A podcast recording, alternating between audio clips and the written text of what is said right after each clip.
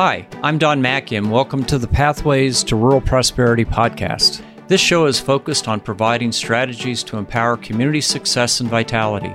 Each episode will feature interviews with cutting edge rural development thought leaders and community practitioners, remarkable entrepreneurs from business, government, and nonprofits, and by sharing the learnings of E2 entrepreneurial ecosystems. Connect with me, learn more about E2, and subscribe to this show at energizingentrepreneurs.org.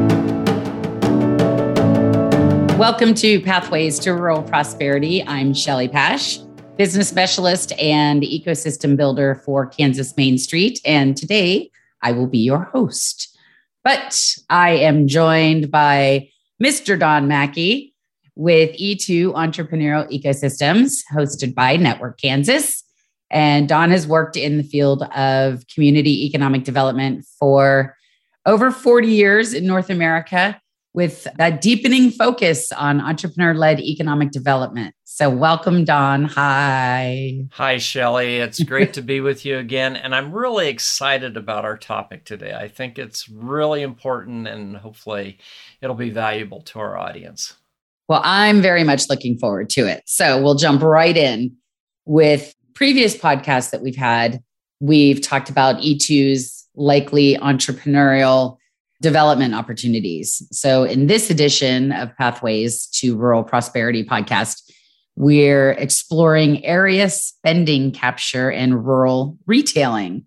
Why is it so important for rural communities to focus development energy on increasing area spending capture? So, given all the opportunities that rural communities have, this is probably the most universal and, in some ways, the lowest hanging fruit. And, uh, you know, we know that the retailing space, which includes both goods and service providers, is very competitive. I mean, think about Amazon and Walmart and franchises like McDonald's that compete with local restaurants.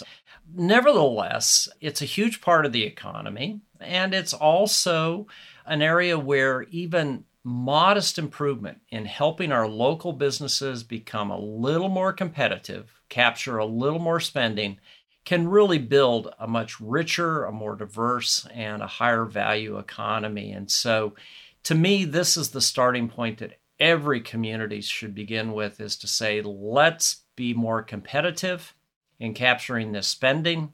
And so today with rural retailing, you know, we have a chance to share some of the wonderful models and practices that innovative people across rural America have uh, created to uh, say, I can grab a few of those dollars, make a better life for myself, and contribute to the vitality of my community.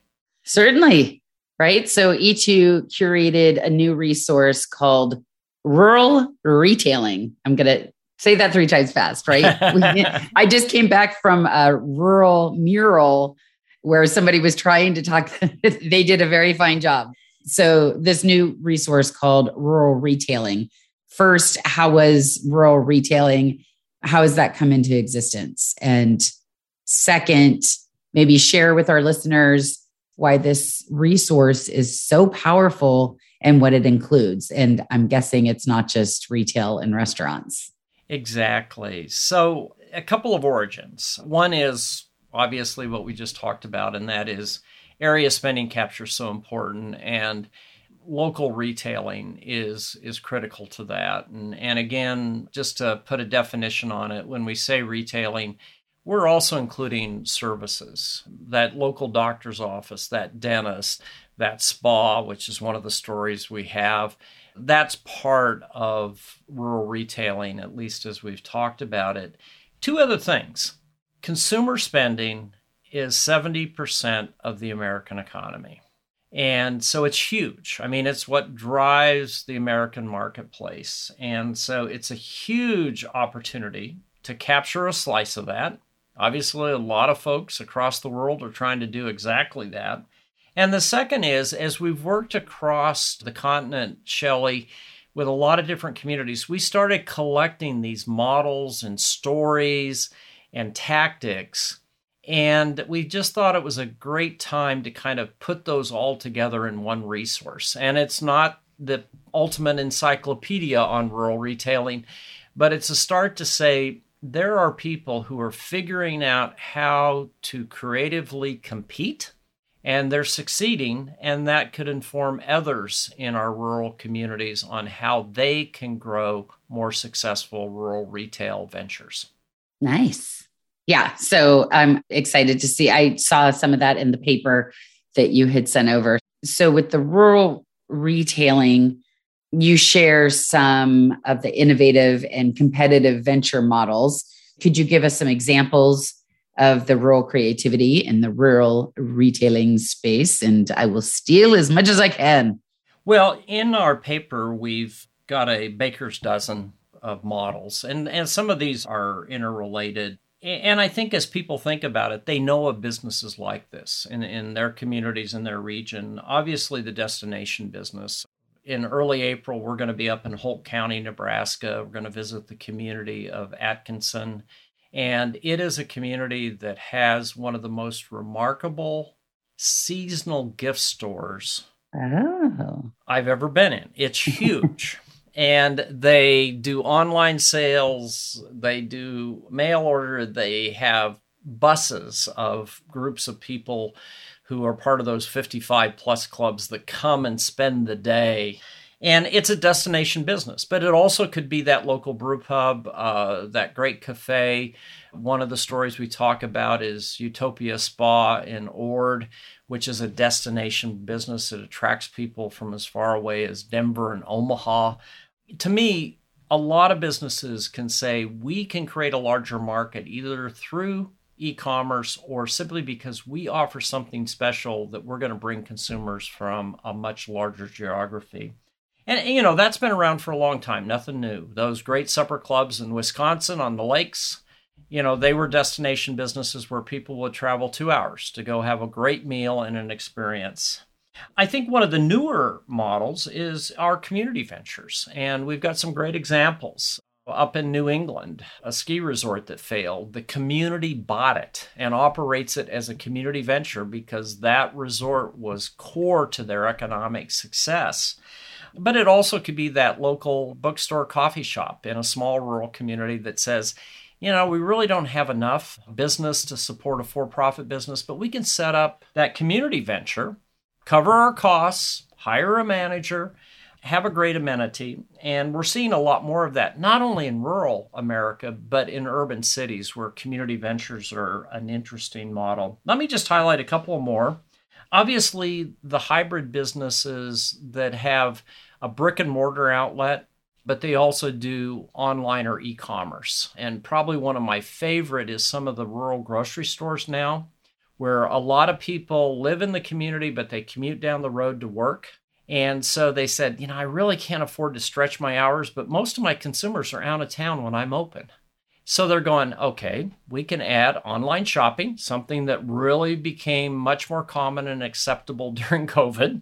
Sure. you know, we bought our groceries that way for almost a year and a half and still do because it's convenient. And with the idea that people over their lunch break can go online, get their grocery list. When they come back into town, they can pick up their groceries. It only takes one staff person to kind of manage that process, not a whole store of staff and also, then some of these grocery stores are saying, well, we know people are coming back into town and they have to immediately turn around, grab the kids, and go to a ball game. So we're going to have ready to eat supper that you can pick up when you come back into town. This creates more traffic, it creates convenience, but it doesn't necessarily add to the cost of that store because during the day when things are a little slower, staff can fill those orders, get them ready. People come into town, pick them up, and now you're capturing more of that market that might have been lost to that big box store in the town where those folks worked. So, those are a few examples of really innovative models where local retailers are succeeding and, again, making sure that that business is in town and uh, contributing to the economy. Well, and this online, it's not a new venture at all right? And but i'm so glad to have seen a lot of the grocery stores some of the retailers.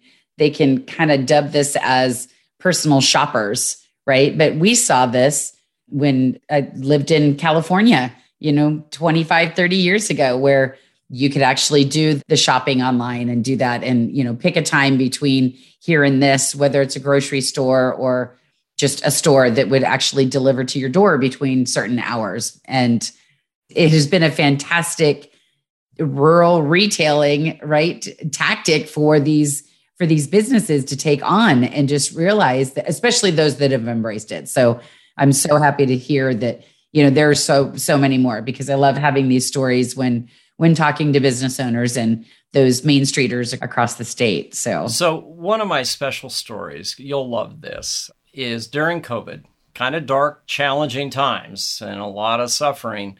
But one of the bright spots is in the community of Lincoln, where I live, we have a privately owned coffee shop called The Mill, and they have multiple locations in town. And of course, they were impacted with the shutdowns. And so what the mill said is, well, we got to keep this community together because a lot of people are loyal to the mill. They go there on a regular basis for lunch and breakfast and coffee, and they offer alcohol in the evening. And so they started doing wine tastings. I like where, wine. Where, yeah, exactly. where you could go online and they had a wine expert who had gone to the vineyards. And so, you know, one Saturday night it would be Italy, another one it would be Sonoma Valley. And then their chefs would have paired foods and they would deliver this to your door and then you would get on board with Zoom. Well, we did one, my wife and I, a week ago, and it was for a fundraiser for our Haymarket District, one of the first downtown associations in America, or Main Street programs in America, I should say. And 550 people were online for that. Oh my event. gosh. And we did chocolate and wine. Very nice. That's so awesome. anyway, it just speaks to creativity that comes out of distress. Yes. And it kept a community together that now, as these stores are opening up again and people can go in, they feel even a stronger affinity for the mill because the mill brought them some joy during these times when we couldn't get out and get together. Right. That's fantastic. Gosh, what a great story. I feel like I'm an expert as well. I think anybody that knows what they like in wine or beer or coffee or whatever it is, it makes you an expert. So that's that's how I look at it. Also at E2, you and the team have been collecting stories as we've mentioned over 40 years. So this rural retailing, you share some cool stories curated by David LaQuinta and yourself. So, do you have more stories?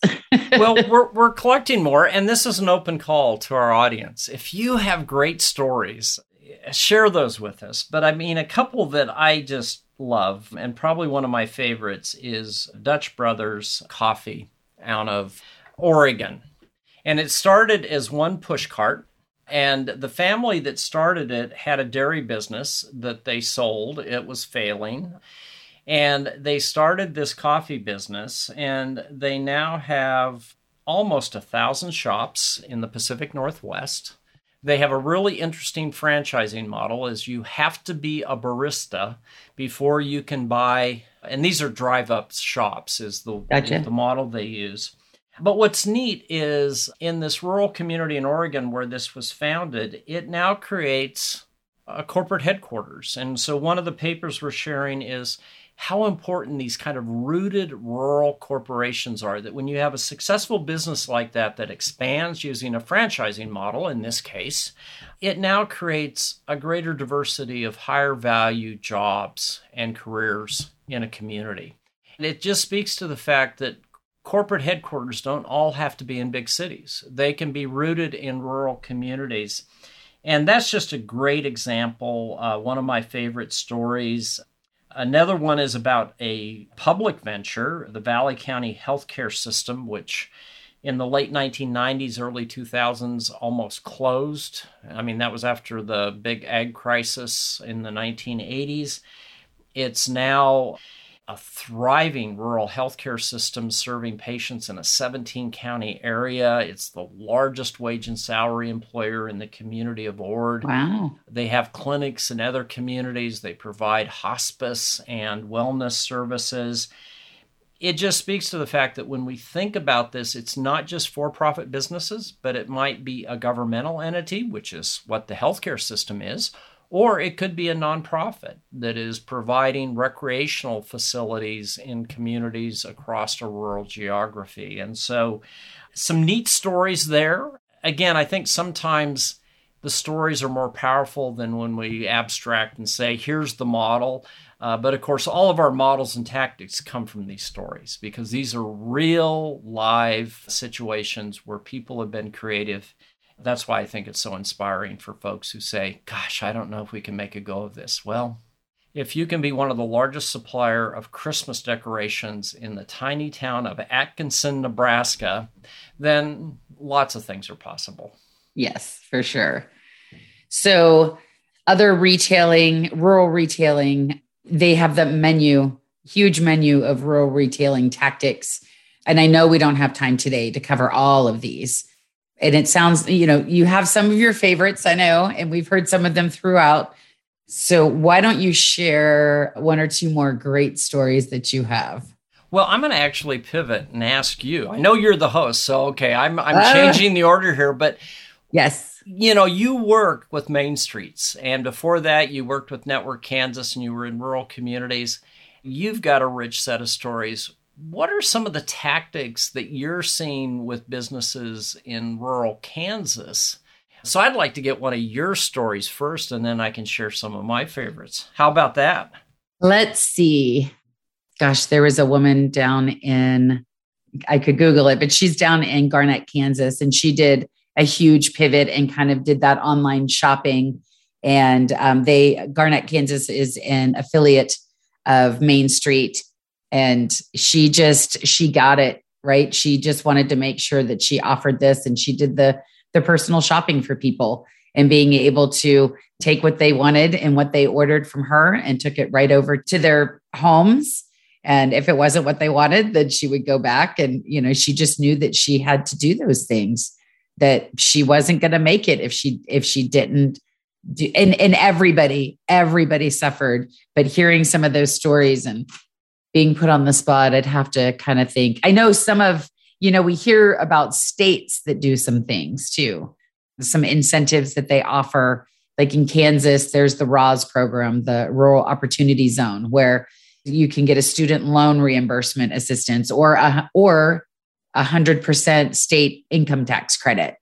Bemidji, Minnesota offers up to 2,500 moving expenses, right? And they give a year membership of co working space and free access to the community concierge program. So it's cool to hear some of these things that other states are doing to make sure that they move in. I was hoping to buy some time so I could think of some other stories. Well, well, let me share a couple of mine and that'll get your engine going. You know, building off of your one story, of course, I grew up in a family. There were seven brothers in my dad's family, and they were all in Main Street kinds of businesses grocery stores, plumbers, television. My dad and mom, by and large, had uh, gas stations and garages. And, you know, my dad I'm not sure he got a high school education because this was the Depression, but he had a really good sense of how to build customer loyalty. He didn't want to be big.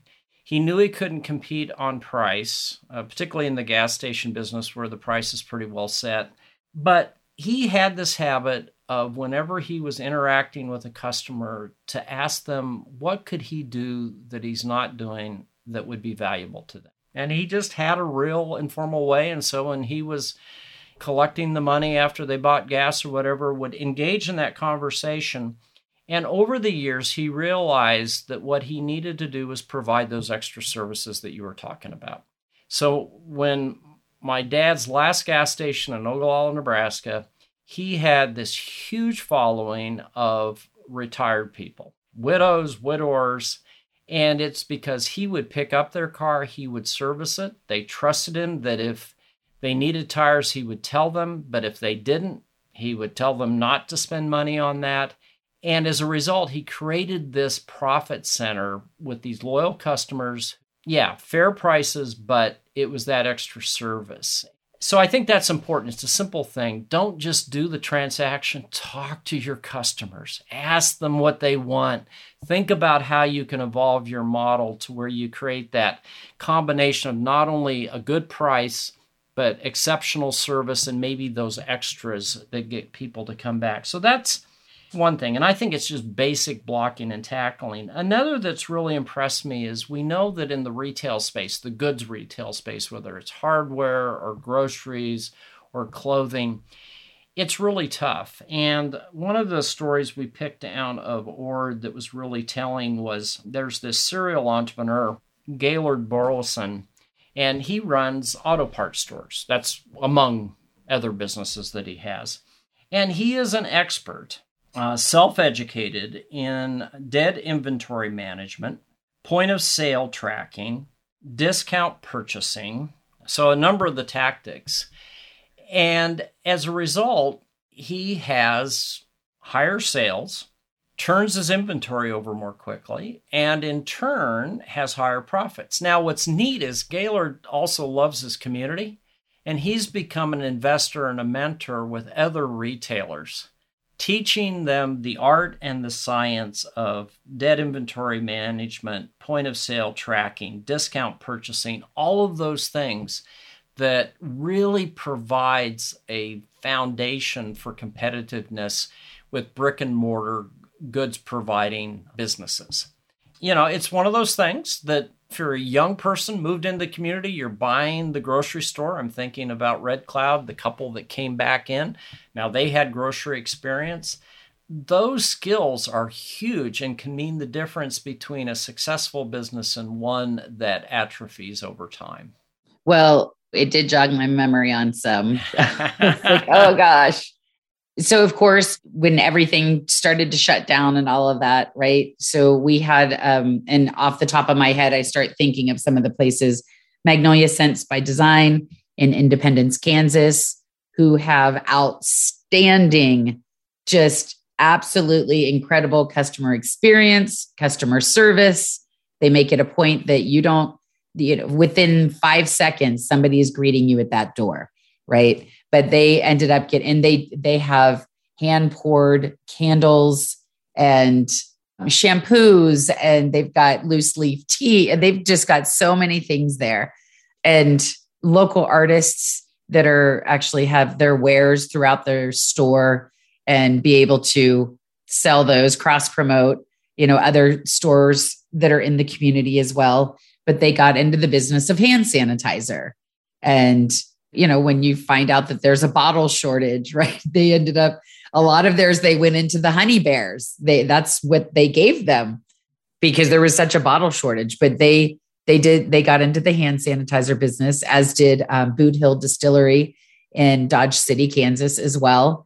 Obviously, hearing a distillery, it is yeah. not hand sanitizer. but I mean, it was just a super creative ways of these people doing these things. And they're both Main Street communities. Hooray!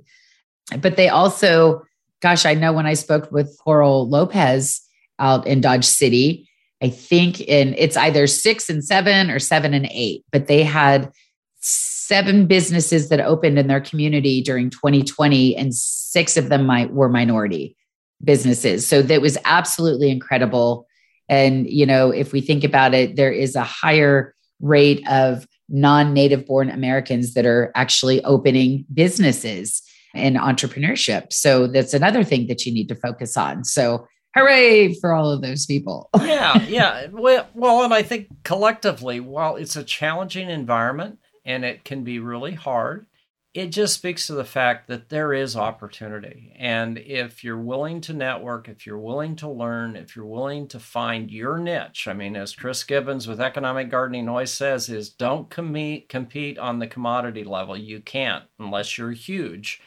Find those competitive niches. And that's what our conversation is all about today. People finding ways to create a value added that gives them a unique position in the marketplace for success. So, anyway, we just hope this new paper does two things. One is it inspires people and gives them a resource. But like I said, we would love people to share your stories with us so that we can continue to curate this resource over time to include more stories, better information that can be used to really advance this likely entrepreneurial development opportunity. Well, awesome. I appreciate you being my guest today and turning the tables around for a minute. Through you, so yeah. So why don't you share with our listeners where they can learn more about rural retailing? You bet. So, as always, we encourage uh, our audience to go to our website, energizingentrepreneurs.org. Uh, there you can find a whole set of resources, including a theme page on area spending capture of course, you can join our National Practitioners Network and get a whole set of free resources that are field tested in the art of rural entrepreneurial ecosystem building, our newsletter, where you can get the latest information, and then, of course, subscribe to our podcasts. In terms of this edition, we will be releasing our rural retailing paper that Shelley's had a chance to preview, that our good friend Kate Hodel has helped Yay, us put Kate. together. Yeah, shout out to Kate. Of course, we'll re release and share with uh, you our area spending capture strategy guide and our overall likely entrepreneurial development opportunities paper. So, some great resources. Some of them have been out there, but we're going to remind you that they're there if this topic has sparked your interest. And as always, Shelley, we're here if people have questions, just reach out to us and we'll try to connect them to a story, a resource, something that can help them advance entrepreneurship in their corner of rural America. Well, that's exactly what we want. So, again, Don, it has been my pleasure to have you as a guest, and all of our best to you and those that are out there, and all of our efforts of growing a stronger rural community. Thank you, Shelley. Thanks for listening to this episode of the Pathways to Rural Prosperity podcast head on over to energizingentrepreneurs.org where you can subscribe to this podcast and tap into more than 25 years of field experience from E2 entrepreneurial ecosystems. I'm Don Macke, and I'll see you next time on Pathways to Rural Prosperity podcast.